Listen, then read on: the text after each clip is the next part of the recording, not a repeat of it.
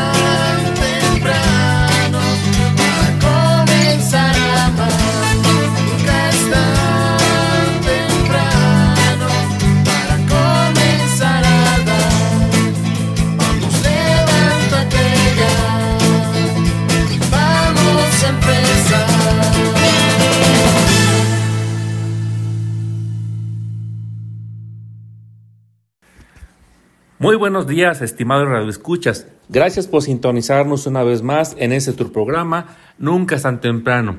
Hoy, 17 de diciembre del 2023, ya estamos iniciando nuestras posadas. Ya estamos en la novena de preparación al nacimiento de Jesús, a la fiesta de la Navidad, una de las fiestas más importantes del año litúrgico y digamos que es la, digamos, la fiesta más bonita, la más colorida, la más tierna, podríamos decir también así.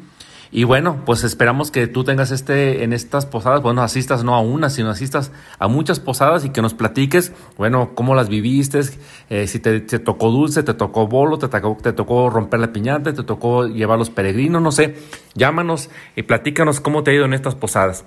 Y antes de, de iniciar nuestro programa y conocer a nuestro entrevistado, te recordamos como siempre nuestros medios de contacto.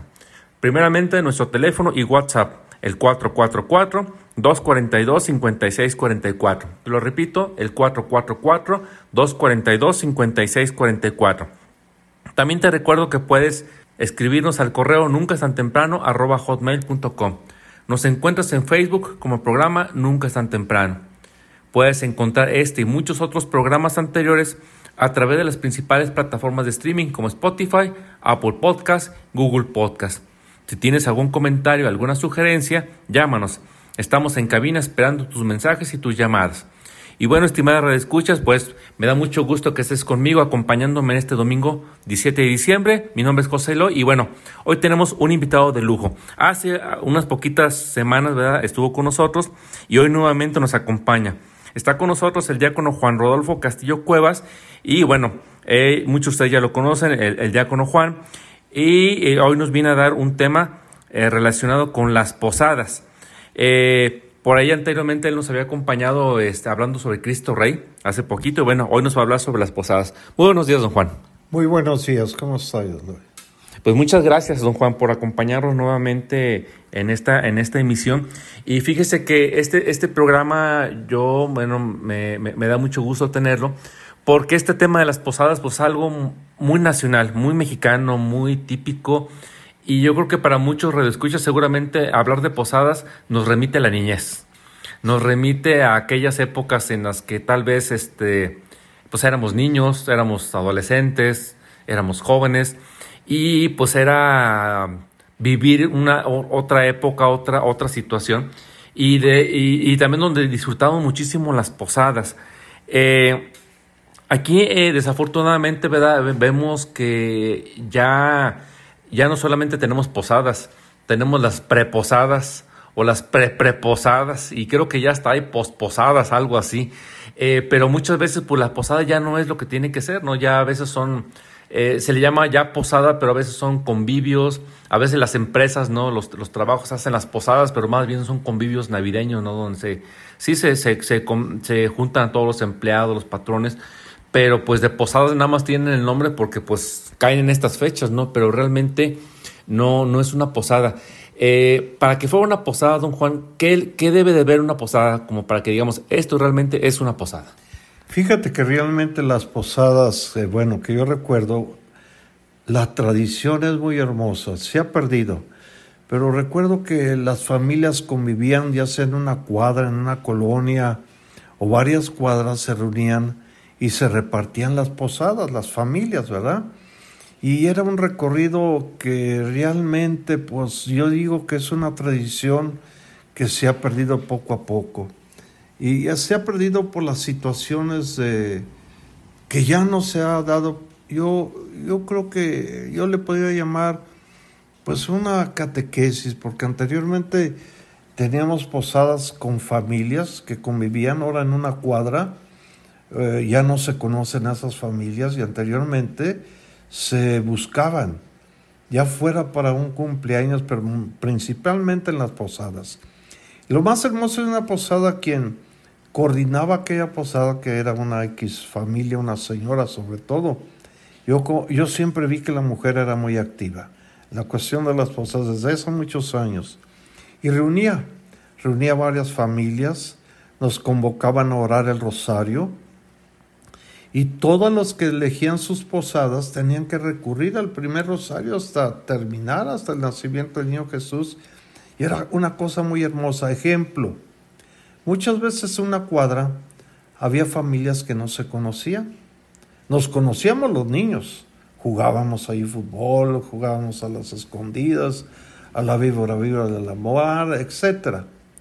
Entonces las posadas eran convivir en familias que después nos reuníamos en esos tiempos de recordar el nacimiento del niño Jesús. ¿Y cuál era, qué, la posada para nosotros que era en ese tiempo? Yo le podría llamar una catequesis. ¿Por qué? En primer lugar, cuando nos reuníamos ya fuéramos niños, era el interés de los regalos o de lo que se nos daba, ¿verdad? La canastita o la piñata, pero realmente el inicio de una posada era el rosario. Orar el rosario. Y muchas veces a los niños, fuesen como este, el más travieso, el más flojito, recurríamos por un interés, por los dulcecitos, las canastitas, la piñata, etc. Pero ahí estábamos. Y era una catequesis que aprendíamos a orar el rosario y a cantar sobre todo cantar en el momento de cada misterio, ¿verdad? Algunos se dormían, algunos empezaban a jalar por allí, pero ahí estábamos.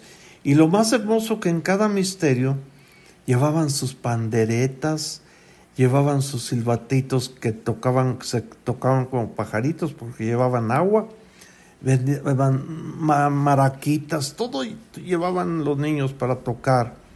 Y todo mundo participaba en una cuadra participaban las familias, participaban los señores, aunque muchos señores se quedaban en la puerta, pero escuchaban todo, ¿verdad? Entonces era muy bonito porque en el momento de pedir posada íbamos conociendo las familias que no nos conocíamos y recibían a los peregrinos y nos recibían en ese momento y nos daban, llamábamos nosotros albicias, unos regalitos, ¿verdad? Fruta, cacahuates, caña, colaciones, etc. Y al final, según la posada que tocaba, pues era donde estaba la piñata. Entonces, eh, la piñata era, eh, era lo más hermoso para un niño, una niña, el poderle pegar, el que no le pegaba, cantábamos todos, ¿verdad? Dale, dale, dale, no pierdas el tino, ni da la distancia que hay en tu camino. Iban los pales. De vez en cuando algún niño pues le daba el palo a alguna personita, ¿verdad? Ya no se que ya le hizo un chipote. O lo contrario que pasaba, que íbamos cantando mientras iban pidiendo una posada y dejaban la piñata muy abajo y por cualquier descuido, cualquier paz, ya le pegaba la piñata que estaba muy baja, ¿verdad? Pero eran cosas chuscas que pasaban. O no faltaba la travesura. Yo recuerdo de que nos daban las velitas para ir con la posada y no faltaba alguien de que le quemara tantito el pelo a una niña y olía puro chamuscado. Claro, no se sentía aquella niña porque no existían las sprays, ¿verdad? Ahorita ya no se puede hacer, ni se hace ya eso, ¿verdad? Pero son recuerdos que le queda a uno porque decía uno, caray, ¿cómo se ha perdido? Y luego lo más hermoso, yo, yo te lo platico, yo vivía en una familia, mis padres era ferrocarrilero, vivía cerca de la Alameda, ¿verdad? Lanzagorta. Y nos tocaba a los niños que a veces había posadas en el Carmen, con los agustinos, con los franciscanos, en San José. y recurríamos temprano, ¿verdad? Pero ya después ir a la posada según de la familia que le tocara en la cuadra, ¿verdad? Y al final, los ponches. Ah, qué rico. Ya toda la gente mayor un ponche. No, no, nosotros no nos tocaba de vez en cuando la familia que sobraba ponchecito de guayaba muy sabroso, con caña y, y pasitas y muy sabroso. Pero lo hermoso de todo eso, ya no se ve aquellos tejocotes, aquellos cacahuates, aquellas, todo mandarinas, la naranjita. Uh, no, pues era algo que allí mismo donde era la posada, pues le dejábamos un basurero la que le tocaba la posada porque comíamos cacahuates, mandarinas, de todo, ¿verdad? Pero era bonito, no, era una cosa que eh, fuese el interés de la bolsita de los dulces, pero orábamos el rosario. Y, orábamos más de 15, 20 niños.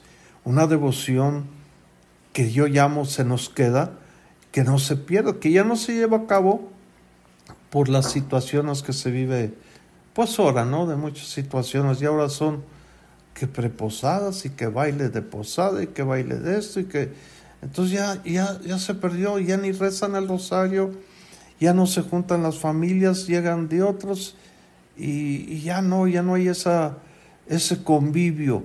Yo le puedo decir convivio que nos educaron desde niños a orar el rosario. Nos enseñaron amar a Jesús, José y María. Entonces es muy bonito todo eso porque yo digo, ¿por qué no se retoma? Tal vez no se retoma por las inseguridades, tal vez vamos poniendo otra situación económica, pero sí se debía retomar dos o tres familias que sean familias que se conozcan, ya no familias ajenas, porque hay inseguridad. Pero eso sucede precisamente porque no nos amamos. ¿Por qué no somos seguros de esa palabra de Jesús? Ámense los unos a los otros como yo los amo. Y tan hermoso que era andar con los peregrinos, cantando eh, lo que tú quieras, empujándonos, pero todo lo yo llamaba quileras de niños y niñas cantando las posadas, todos con la ilusión de esperar a quien le ponían el, ahora sí que taparle los ojos o darle un palo de escoba. A veces no le atinábamos a la piñata, le atinábamos a un niño o una niña, ¿verdad? Pero era bonita la tradición esa, muy bonita. Y todos convivíamos como niños en una, yo voy a decirlo así, en una santa unión, porque en primer lugar era una manera de evangelización entre familias, entre niños, familias que nunca nos saludábamos, lo que era Navidad, lo que eran las posadas, convivíamos todos. Todos nos invitábamos que el ponche, que los tamalitos, que los buñuelos. Eh, fíjate algo muy hermoso, a quien le tocara pedirle posada, que iba el niño a quedarse en otra casa, eran compadres y comadres. Las familias se decían compadres, comadre. Yo decía, bueno, pues a quién bautizarían. No, es que le tocó la posada y le tocó la levantada, o le tocó la acostada y se hacían comadres y decía yo, pues ya con razón, pues yo no, vi familias que nunca tuvieron niños. y eran compadres y, y, mi papá y mamá, pues son mis compadres, bueno, y pues son tantos ahijados. No, de posada, hijo. Ah, bueno, pues también más del niño Jesús, ¿verdad? Y se ha perdido eso, el hoy, créemelo. Me gustaría en el futuro volviese todo eso. Así es, son recuerdos y son vivencias muy, muy bonitas, pero bueno, no le cambies, estimado de escuchas. ¿Te acordaste de alguna anécdota? ¿Te acordaste de algún momento divertido, chusco, o también un momento ah, este, de fervor religioso, porque espiritual, ¿verdad? Durante las posadas, porque no solamente era la parte chusca, que sí la había, pero también este, había muchos momentos. Bueno, recuérdalo y mientras te acuerdas, vamos a ir a un corte comercial. No le cambies. Estás escuchando Nunca es tan temprano. Continuamos. Ya estamos de regreso en Nunca es tan temprano. Ya estamos de regreso en el segundo bloque de tu programa Nunca es tan temprano. Te recordamos como siempre nuestros medios de contacto. Nuestro teléfono y WhatsApp, el 444-242-5644. Te recuerdo también nuestro correo electrónico que es nunca tan temprano hotmail.com. Te recuerdo que puedes encontrarnos en Facebook como programa Nunca tan temprano. También puedes escuchar este y muchos otros programas anteriores a través de las principales plataformas de streaming como Spotify, Apple Podcast y Google Podcast. Si tienes algún comentario, alguna sugerencia, llámanos. Estaremos muy gustosos de recibir tus mensajes, tus comentarios y también tus anécdotas de cuando eras niño, de cómo viviste las posadas. Y bueno, estimados escuchas, pues el día de hoy estamos hablando precisamente sobre las posadas y el día de hoy está con nosotros el diácono Juan Rodolfo Castillo Cuevas. Eh, bien dice eh, el dicho, recordar es vivir. Y don Juan, bueno, pues nos está haciendo un poquito de su memoria. Ahorita en el bloque comercial decía don Juan, híjole, se destaparon muchos recuerdos. Y yo creo que para muchos redescuchas probablemente eso es lo que está pasando, ¿no? Se destaparon muchos recuerdos. Y a mí se me hace muy interesante, don Juan, que, nos platique esto, porque siempre eh, cuando las personas mayores nos platican estas cosas, a las generaciones más jóvenes nos ayuda, porque nos dan un norte de cómo, este, de cómo vivir nuestra fe. Eh, yo me tocó un poquito, ¿verdad? Lo que usted platica sí me tocó un poco. Yo eh, comentamos también un poquito rápido fuera del aire que yo, parte de las posadas, eh, había una tía que vivía en la colonia del Paseo. Y sí me tocó ir a ese tipo de posadas, ¿no? también me, me tocaba ver eso, que... O, yo estuve también en un colegio, en un colegio católico, este eh, por cierto, pues un saludo al Colegio Teresa Martín, a, las religiosas, a las misioneras de la Caridad de María Inmaculada. De verdad, les agradezco mucho la, formación que a mí no personal recibí de, ellas. Fue, fue, fue excelente para mí. Pero el vivir esas posadas también, este, ciertamente hubo los momentos chuscos. Sí, no faltaba al niño que salía descalabrado, porque no faltaba el niño descalabrado, este, porque además las piñatas eran de barro. Sí. eran de, de, de, olla de barro, entonces no faltaba el descalabrado no faltaba el que le, el que le pegaban con el palo, no faltaba la, niña que le quemaban el pelo, bueno, es, o que todos le caían encima, ¿verdad? Al niño se aventaban todos por la piñata y el que quedaba abajo, pues quedaba todo, aparte de, apachurrado, cortado, porque le tocaban todos los pedazos de la, del, barro en las manos, y, pero bueno. Eh, sin embargo, pues este, eh, usted comenta algo muy interesante, yo creo que eso era una clave de, de las posadas Ciertamente estamos hablando de San Luis Potosino, de, de los barrios. Usted, usted comentaba ¿no? que usted vivió en aquellos lugares, en el Montecillo, ¿verdad? Sí, ahí nací en el Montecillo. En el Montecillo, en lo que es la los, los ferrocarrileros, allí zona de ferrocarrileros. Exactamente. Y después pasé a vivir pues, cerca de la Alameda en Lanzagorta, ¿verdad? Y esa casa ya se derrumbó y se hizo por ahí un museo, ¿verdad?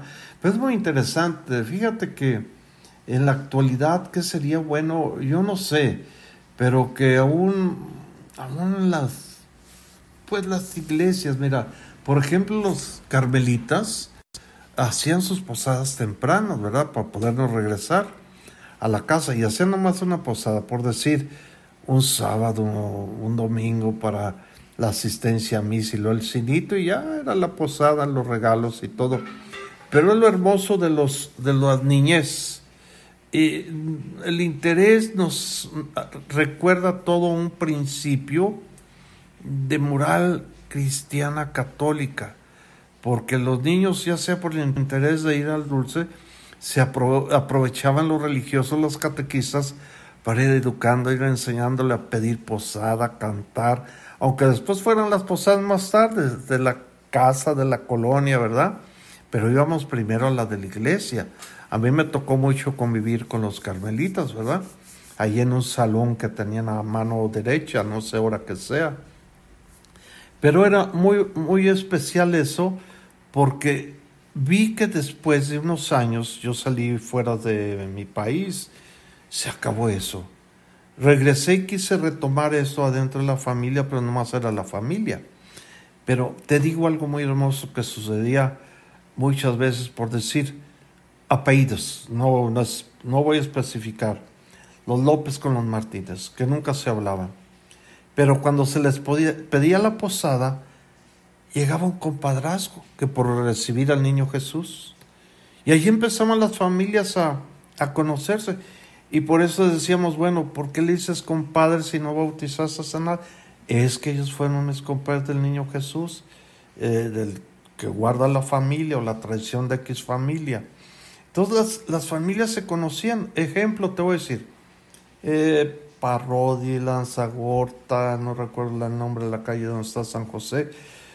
Todos vivían en común las posadas, todos en común. Que el pobre, que el rico, que el que tenía, el que no tenía, que la soltera, que la viuda, que el viudo, que los huérfanos.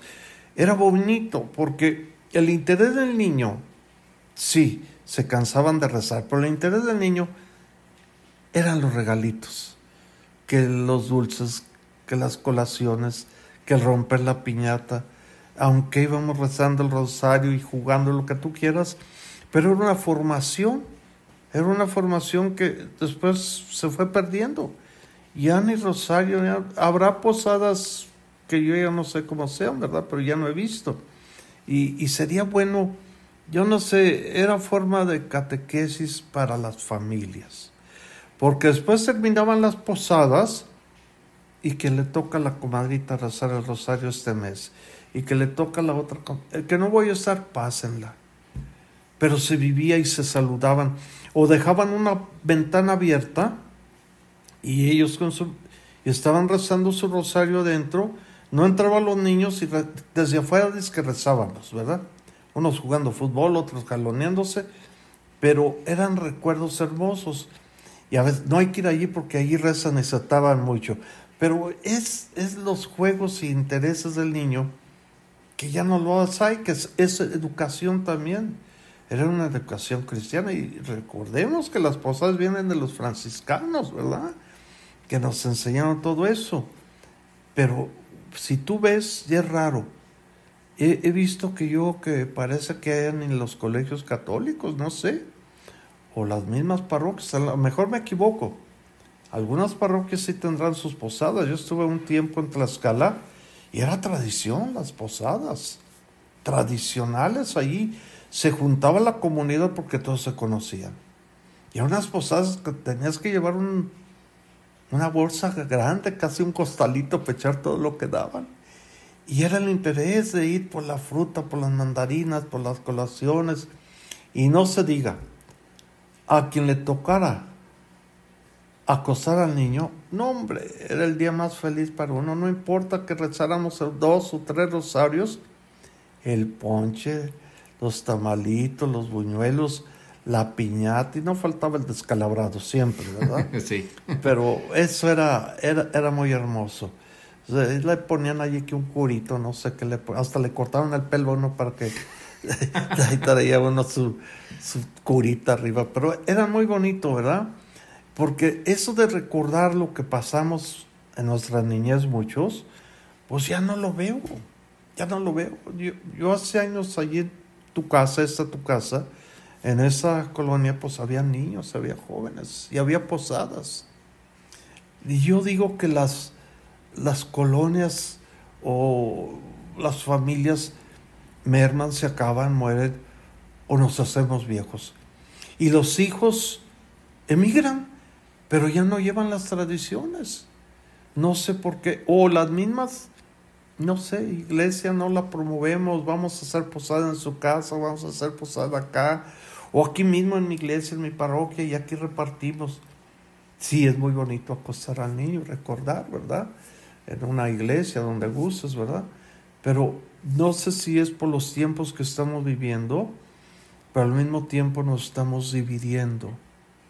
Nos estamos dividiendo porque eh, yo cuando lo digo, voy a una parroquia y te digo, ya no hay el saludo que había antes. ¿Cómo está? Buenos días. Ah, bienvenido. Buenas. Que Dios lo ayude. Se conocían. Se ha terminado todo eso. Eh, si ha cambiado, se ha cambiado. Tal vez algunas comunidades vivan más esa hermandad, pero yo ya no le he visto, ¿verdad? Ni he visto que se vuelva a retomar las posadas. No digo como fueron antes, ya no puede ser, pero ir retomando poco a poquito, poco a poquito. No digo que todo aquello que se vivía de ir casa, casa, casa, ¿no? Pero de vez en cuando vamos a hacer una posadita cacahuatera con sus piñatas, una o dos piñatas. Una para los niños y otra para los mayores. Y era bonito. Era una cosa que eh, bueno, tan solo, tan solo está rezando el rosario como niños, quieras tú o no, que porque me van a dar mis colaciones, mis dulces, mis frutas, pero rezábamos el rosario. ¿Y cuántos rosarios eran? En cada posada. Y luego a quien le tocaba que la acostara, pues uh, se llenaba más de niños que nunca habían ido al rosario, ¿verdad? sí. Y, y, es lo que me llama, fíjate, tu servidor vivió junto al río, en en Acosari, ¿verdad? Y pues no había más que huertas. Pero los niños venían de allá, los niños pobres, y convivían con uno lo mismo y nada de que usted no entre, yo no te conozco. Mm, éramos todos como hermanitos, que nos dábamos un, un empujón como niños, pero no pasaba de allí. Entonces, ¿qué, ahora sí que recordar es vivir. Claro, ya no, no volvemos, puedo yo volver al pasado, pero sí recordar y que se ponga algo, un medio, tan solo la tradición de orar el rosario, entre cinco o dos o tres familias, sería magnífico, magnífico. Fíjese que ahorita con todo esto que he estado comentando, don Juan, eh, bueno, en algún, en algún momento, no sé dónde lo leí o lo escuché, pero sí decían que las posadas ayudaban, bueno, las posadas siempre fueron un, un elemento familiar y siempre fueron un elemento en el que la, la comunidad, es decir, la, la, cuadra, el barrio, los vecinos, eh, usted decía, había vecinos que a veces no se conocían, más que cuando el día de la posada, pues de alguna manera coincidían, ¿no? Y a partir de ahí se podía hacer una, una relación, o sea, como usted, los niños, pues eh, se comía a veces no conocía uno a los adultos, ¿no? Pero los, eh, los adultos ya al momento de juntarse, pues ayuda, creaban comunidad. Entonces yo creo que es algo muy valioso que tienen las posadas, ¿no? Y podríamos retomar hoy. Eso tienen mucha razón. Se hacían compadrazgos. Se, cualquier, fíjate que hay algo que se tenía la confianza. A tal confianza que ya después de que pasaba, vamos a decir, las fiestas de posadas, el año nuevo, pero al continuar los meses del año, si había la necesidad de que Juanito, Petrita, la familia, que le hacía falta esto, que le, se daban, se daban ayuda mutua. No había de que no te conozco, sí te conozco. Suponte que se dijera, se pelearon los niños, los hijos, uno al otro, pues las familias seguían unidas. Y había un enfermo y se recurría, porque aunque no fueran compadres de bautismo o lo que tú quieras, se decían compadres o se saludaban como si fuera una sola familia. No faltaba quien tuviera su tiendita por allí, pues no le decíamos como a las despensas, pero le daban su ayudita, que le falta el arroz, que le falta el frijol, que le falta el azúcar. Eh, había una, habíamos, vamos a decir, ahora sí que pequeñas comunidades. Y eso es muy hermoso. Por supuesto. Y bueno, vamos a seguir eh, escuchando esta cuestión de las posadas. Y bueno, estimado Red Escucha, eh, a lo mejor te podrás preguntar, a lo mejor sí sería bueno retomarlo. Bueno, pues animémonos eh, con tus vecinos, con tu familia, pues retomamos estas bonitas tradiciones. Piénsalo y coméntalo, llámanos y dinos, bueno, qué piensas de este programa, qué te está pareciendo, si te está gustando, te está ayudando. Y mientras tanto, vamos a un corte comercial. No le cambies. Quédate con nosotros. Estás en Nunca es tan temprano. Ponte en contacto con nosotros a través de nuestro número 444-242-5644. En redes sociales estamos como programa Nunca es tan temprano y encuéntranos en las principales plataformas de streaming. Ya estamos de regreso en el tercer bloque de tu programa Nunca es tan temprano. El día de hoy estamos hablando sobre las posadas y está con nosotros el diácono Juan Rodolfo Castillo Cuevas. Eh, don Juan, pues bueno, ha sido un viaje, ¿verdad? Para usted, para, para mí también, y seguramente para muchos de nuestros radioescuchas también ha sido un viaje, ¿no? Recordar muchos, muchos momentos. Y ahorita en el, durante el corte comercial, pues hacíamos rápido un, recuento, ¿no? Eh, si bien este las posadas son un, son un elemento que ayuda mucho a construir comunidad y yo creo que es algo que necesitamos mucho, ¿no? Eh, a veces se nos acusa a la gente que viene de fuera, ¿no? Que los potosinos somos muy, este, eh, que no saludamos, por ejemplo. Ya me ya ves la gente que viene afuera, dice, mm, ya, te, ya, te, hicieron el potosinazo, ¿no? O sea, de que te ven en la calle y no saludas y cosas así. Pues sí, los potosinos tenemos esos detalles, ¿no? Pero yo creo que eh, las posadas bien pudieran ser un elemento, ¿no? Sí, hace, hace, hace, hace, poco tuvimos un programa sobre los diálogos por la paz y estuvo con nosotros otro diácono muy joven, eh, de apellido Baladés, recuerdo que nos, nos acompañó. Y él hablaba de ese, precisamente uno de los puntos para ayudar a la reconstrucción de nuestro país, de nuestro México, era precisamente esos espacios en los que las familias pueden reencontrarse. Y yo creo que las posadas pudieran ser e, ese elemento, ¿no? Eh, ciertamente yo, yo he notado mucho, al menos aquí en San Luis, de que las familias vivimos muy metidas en nuestras casas y a veces poco conocemos a los vecinos, ¿no?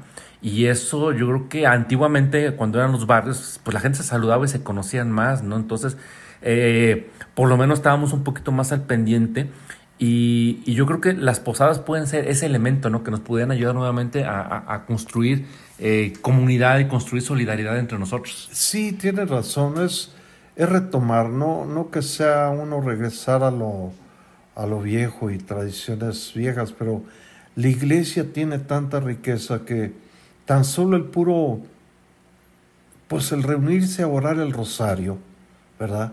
Se acostumbraba a los niños a rezar el rosario, no importa que fuera nomás el puro mes de diciembre, ya después había familias que, bueno, todos los días o cada ocho días, ¿verdad?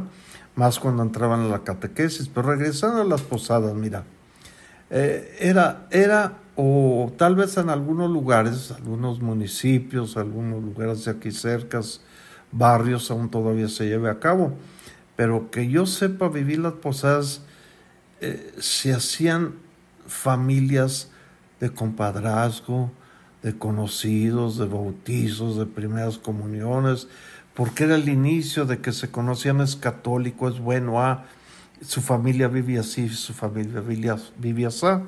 Entonces era muy hermoso. Y algo que tenía, yo recuerdo que muchas veces en las posadas nos visitaba algún párroco, algún padre, de pasadita, o sea, como que atendiendo su comunidad y era invitado, aunque fuera a mirar nada más, ¿verdad? Pero él llegaba, ya se retiraba pues a su casita o a su parroquia, pero él mismo promovía y ayudaba. No que fuesen, qué bueno que fuesen, había parroquias que pues lo hacían allí a diario, ¿verdad? Pero vivir una posada es que se viva en comunión, comunidad, aquella cuadra, aquellas cuadras, y se viva esa esta situación de que nos conozcamos en la actualidad, vamos a mí si ya no nos conocemos. Y si nos conocemos, no nos saludamos.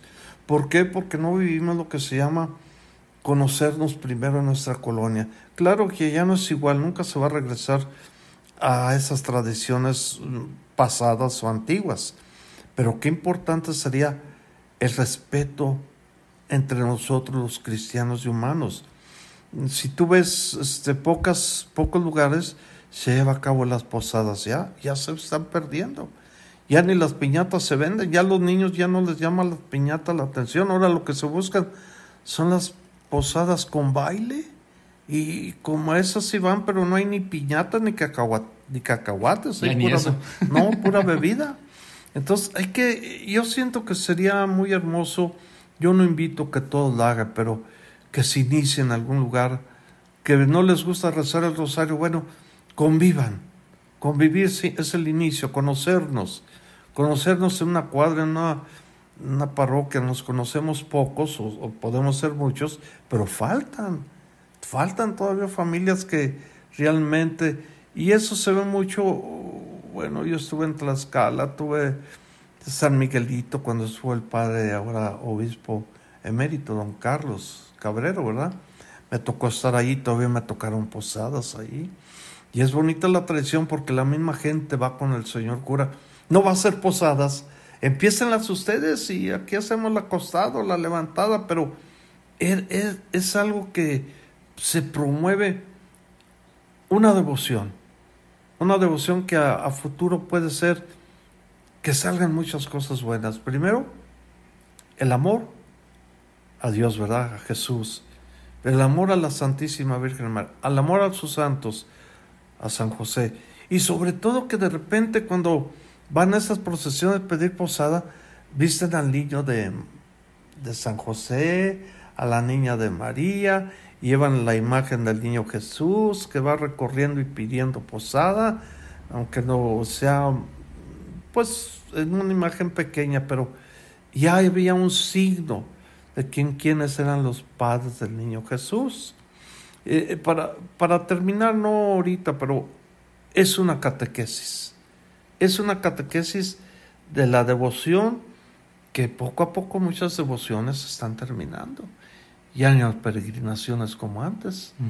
Ya no, ya no hay esa, esa devoción tan hermosa pues de la iglesia. Ahorita pues son celebraciones, tiene que ser encerrado en un templo, pero había zarzuelas, había cantos, se pedía al último, se iba con el párroco para acostar al niño, para levantar al niño, se juntaba la comunidad, ¿verdad? O todos donde fueron las posadas. Todo eso es muy hermoso, no digo que todos lo tengan que hacer. Unos estaremos de acuerdo, otros no estaremos de acuerdo, pero son tradiciones cristianas católicas. Y es parte, yo creo que de nuestra cultura, de nuestra identidad ah, nacional, ¿no? Como usted decía, eh, nuestros primeros misioneros franciscanos que llegaron aquí a nuestras tierras, pues eh, yo creo que se devanaban el seso, ¿no? De cómo le hacemos, ¿verdad? Para, para, para catequizar. Pero fíjese que lo que lograron fue, una, metodología muy sencillita, pero muy efectiva. O sea, porque a través de, de digamos, elementos tan simples como es el, el resto del rosario, el rosario es una oración muy fácil de, de, rezar, eh, el, los cantos de pedir posada, la letanía, llevar las alabanzas, llevar este, los peregrinos. ¿Y eran en latín? Ah, bueno, antes, antiguamente eran en latín, pero son elementos muy sencillos, ¿no? Eh, el, simple significado de la piñata, los siete picos, lo que significa los siete, pecados, el, el vendar ah, perdón, el que está vendado, eh, la venda significa la, fe, este, el romperla. es vencer el pecado, las gracias que las gracias que se al romper la las gracias que Dios derrama representadas en los dulces, en las frutas, pues todo es una catequesis, ¿no? Sí, sí, el, el tener vendados los ojos y sentir que rompías aquellos cuernos de la piñata y que dabas la venda veías los regalos y los tejocotes que te caían en la cabeza. De vez en cuando te palcate. Que sí, el tepalcate, sí, sí, sí. Muy bonitas tradiciones. Que es, aparte de eso se conocían las familias. Eh, familias que nunca se saludaban, allí llegaban a conocerse. Aunque yo recuerdo que muchos de los señores no entraron a rezar el rosario, pues estaban fumando sus cigarros, tomando su ponche, con piquete o sin piquete, pero se convivía.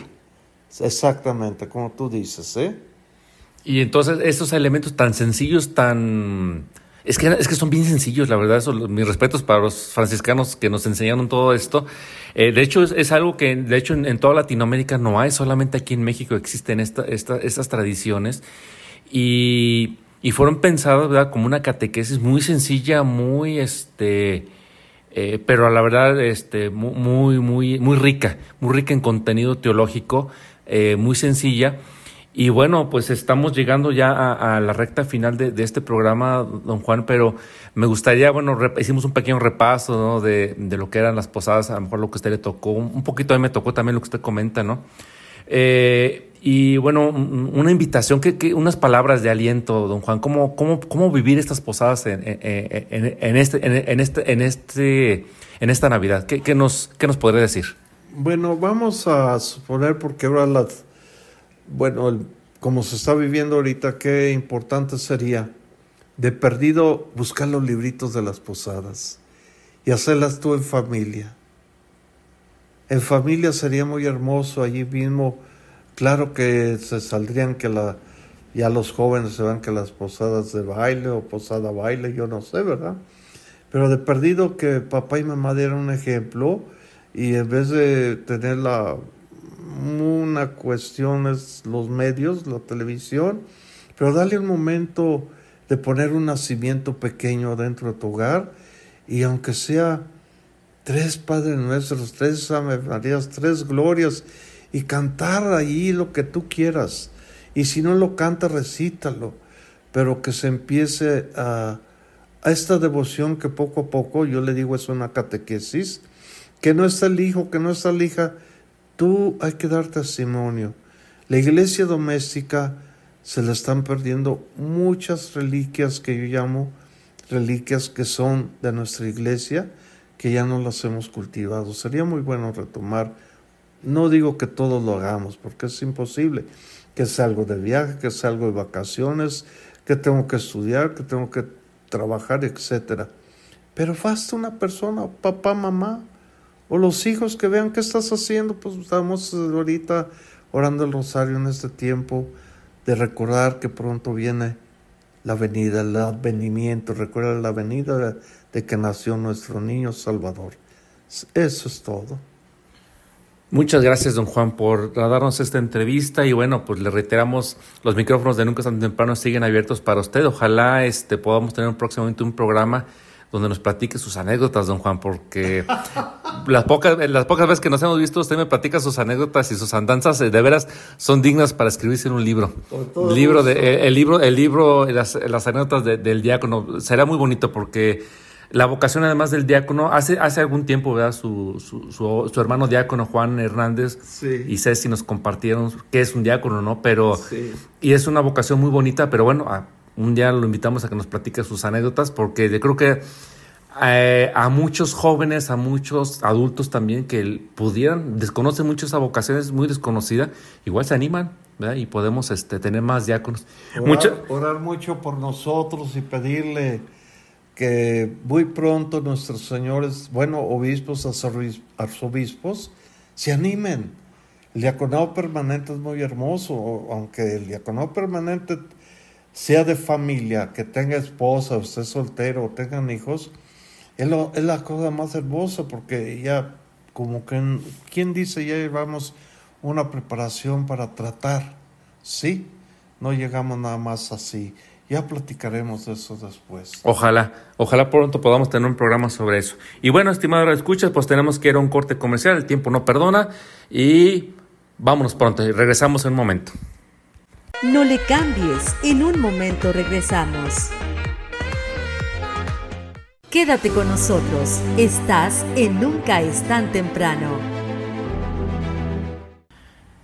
Ya estamos de regreso en el cuarto y último bloque de tu programa Nunca es tan temprano. Gracias por sintonizarnos durante estos 16 años. Ahora en el mes de octubre cumplimos 16 años. Gracias a ti. Esperamos ¿verdad? que seguir siendo de tu gusto, de tu agrado y que bueno, podamos cumplir otros 16 años más. Y bueno, pues te, deseamos que tengas unas muy bonitas y muy felices posadas, que esta, que esta temporada de posadas pues te sirva o nos sirva todo. Para prepararnos más al encuentro con Jesús y a recordar y celebrar su venida a este mundo que vino por ti y por mí, por amor. Y bueno, vamos a prepararnos a, nuestro, a nuestra misa dominical, vamos a escuchar nuestro melodrama evangélico. Así que dice luces, micrófonos y acción.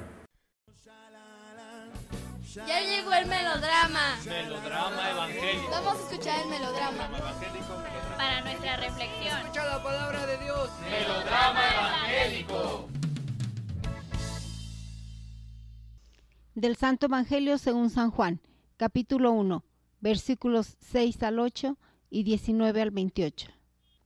El Espíritu del Señor está sobre mí. Me ha enviado a evangelizar a los pobres. Surgió un hombre enviado por Dios, se llamaba Juan. Este venía como testigo, para dar testimonio de la luz, para que todos creyeran por medio de él. No era él la luz, sino el que daba testimonio de la luz. Y este es el testimonio de Juan cuando los judíos enviaron desde Jerusalén a sacerdotes y levitas a que le preguntaran, ¿Tú quién eres? Él confesó y no negó, confesó. Yo no soy el Mesías. Le preguntaron, ¿entonces qué? ¿Eres tú Elías? Él dijo, No lo soy. ¿Eres tú el profeta? Respondió, No y le dijeron, ¿quién eres para que podamos dar una respuesta a los que nos han enviado? ¿Qué dices de ti mismo? Él contestó, Yo soy la voz que grita en el desierto, allanad el camino del Señor, como dijo el profeta Isaías. Entre los enviados había fariseos y le preguntaron, Entonces, ¿por qué bautizas si tú no eres el Mesías, ni Elías, ni el profeta? Juan les respondió, Yo bautizo con agua. En medio de vosotros hay uno que no conocéis, el que viene detrás de mí, y al que no soy digno de desatar la correa de la sandalia. Esto pasaba en Betania, en la otra orilla del Jordán, donde estaba Juan bautizando. Para nuestra reflexión. 17 de diciembre del año 2023 es el tercer domingo del tiempo de Adviento. El Evangelio está tomado de San Juan capítulo 1 versos del 6 al 8 y del 19 al 28. Juan el Bautista es presentado como el testigo de la luz. Humanamente hablando, suena extraño que la luz necesite de testigos. La luz es Jesús, Hijo de Dios. Dios necesita ser presentado. Lo que es conocido de todos no necesita de testigos. ¿No está acaso Dios en el interior de cada persona? Sí, pero no siempre es reconocido. Y lo que está oculto para muchos necesita de testimonios para ser conocido. Y esos testigos deben tener autoridad para ser creídos. Un juez necesita de testigos que hayan estado presentes en el hecho que está juzgando. Juan se convierte en testigo en cierto modo por iniciativa propia. Los judíos le mandan preguntar quién es él, a lo que responde que él no es el Mesías, aun cuando no le habían preguntado si él era el Mesías, sino quién era él. Luego le preguntan si es Elías y responde que no. Los judíos esperaban el regreso de Elías antes de que el Mesías apareciera, porque así lo había dicho el profeta Malaquías en el capítulo 3, versos del 23 al 24, sobre todo el verso 23. En realidad, Jesús mismo dirá que la profecía de Malaquías se cumplió en Juan, como lo podemos ver en Mateo 11, 14 y en el mismo Mateo 17, 10, 13. ¿Por qué entonces Juan negó ser Elías? Tal vez no era conveniente en ese momento decirlo por él mismo abiertamente. Sin embargo, por lo que él dice y lo que él hace, ellos mismos, los judíos, debieron reconocerlo. Pues al preguntarle allí mismo sobre qué dice de sí mismo, él se identifica con lo que profetizó Isaías. Voz del que clama en el desierto, preparen el camino del Señor. En realidad ahí se está identificando como el precursor del Mesías. Luego le preguntan al bautista por qué está bautizando si no es Elías, ni el profeta, ni el Mesías, a lo que Juan responde, yo bautizo con agua, pero en medio de ustedes hay uno al que ustedes no conocen. Es extraño que Jesús estando en medio de la gente, la gente no lo conozca. Juan, en cambio, vive en el desierto y Juan lo reconoce. ¿Por qué Juan sí lo reconoce como el Mesías esperado y los demás habitantes no. Nadie puede conocer o reconocer a Dios si el Espíritu de Dios no está con él. ¿Será entonces que Dios discrimina y se da a conocer solo a algunos? De ninguna manera, Dios no discrimina a nadie. Dios quiere que todo lo conozcamos, pero necesitamos tener apertura a la acción del Espíritu Santo. Y sin embargo, Dios es tan misericordioso que se vale de aquellos que lo reconocen para que nos ayuden a reconocerlo. Ese es el papel de Juan y de muchos otros profetas. Por cierto, el pasado 14 de diciembre celebramos uh, a San Juan de la Cruz, un hombre que supo profundizar mucho en los misterios de Dios, pero él mismo reconoce que esto se logra a través del sufrimiento. De allí el que haya adoptado también como de la cruz, San Juan de la, bueno, Juan de la Cruz. Ahora nosotros lo conocemos como San Juan de la Cruz. Volviendo a lo de hoy, es interesante la manera en que Juan se deja conducir por el Espíritu, Juan el Bautista. Cuando le preguntan sobre su persona, no niega lo que él mismo es. El hombre se conoce en la medida en que conoce a Dios, pero no siempre se da a conocer ante los demás. A veces pretende eh, aparentar lo que no es y al negarse a sí mismo se cierra y al mismo tiempo en cierto modo está negando a Dios y al negar a Dios también se está cerrando al conocimiento de Dios. Dios se hizo uno de nosotros. Se esconde en la humanidad de un hombre. Todos los que vieron a Jesús lo reconocieron en cuanto hombre, pero no todos supieron descubrir a Dios escondido en la humanidad de Jesús. En el hombre Jesús está Dios en su totalidad, pero como dice el padre Manuel Ruiz Jurado en su libro El discernimiento espiritual, eh, solo el hombre espiritual es capaz de discernir espiritualmente, es decir, de separar, de distinguir de las cosas del espíritu. Juan reconoce a Jesús y lo hace público. No todos sabemos reconocer la presencia de Dios entre nosotros, pero aquellos que sí lo reconocen nos ayudan a reconocerlo. Esta es obra de la iglesia. Tú eres iglesia. En la medida en que tú conoces a Dios, debes darlo a conocer a los demás también. Debes dar a conocer a Jesucristo, dar testimonio de Él, para que sea conocido por todos. Si todos los bautizados ejercemos nuestro ministerio profético, el mundo cambiará porque conocerá a Dios, y esto hará posible que su reino se haga presente. Quien conoce a Dios no puede no amarlo, y quien ama a Dios no puede no amar a los hermanos. Dejemos que Dios transforme el mundo por la fuerza de su Espíritu, comenzando con cada uno de nosotros, y así se extienda su reino en la tierra. Que Dios les bendiga y que tengan un excelente domingo. ¿Necesitas inspiración? Te presentamos el Santo de la Semana. Santo destacado de la semana, San Juan de Mata, 17 de diciembre. Fue fundador de la comunidad de la Santísima Trinidad o Padres Trinitarios. En sus primeros años se dedicó al estudio, a la equitación, a la natación, pero una de sus actividades preferidas era hacer oración y ayudar a los pobres. Se iba a hacer oración a una ermita. Su padre lo envió a París y allá obtuvo el doctorado y fue ordenado sacerdote.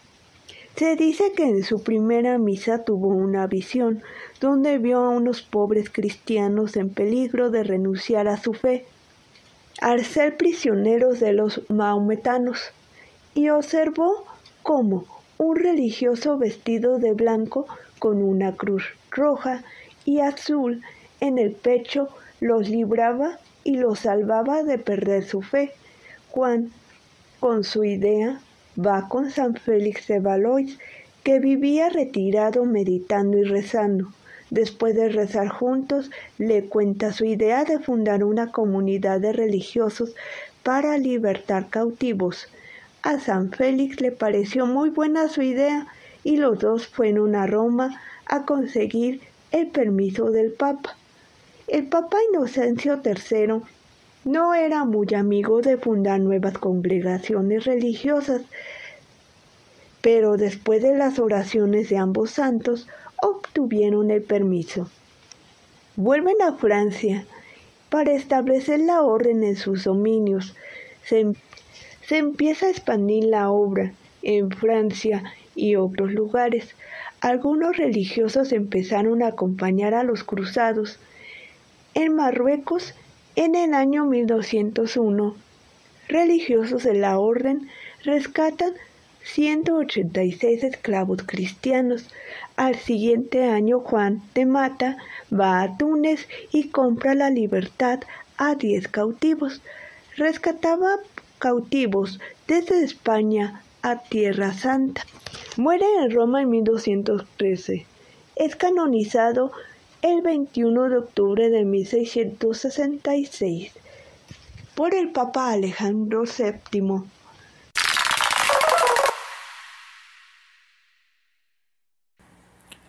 Como siempre agradecemos al ingeniero David, Abdiel y a todo su equipo por la realización de este melodrama evangélico. También agradecemos al Padre Margarito de la Torre por las reflexiones que domingo domingo nos entrega de cada, del Evangelio de cada domingo. Y también agradecemos a nuestra compañera Angelita por su cápsula del Santo de la Semana.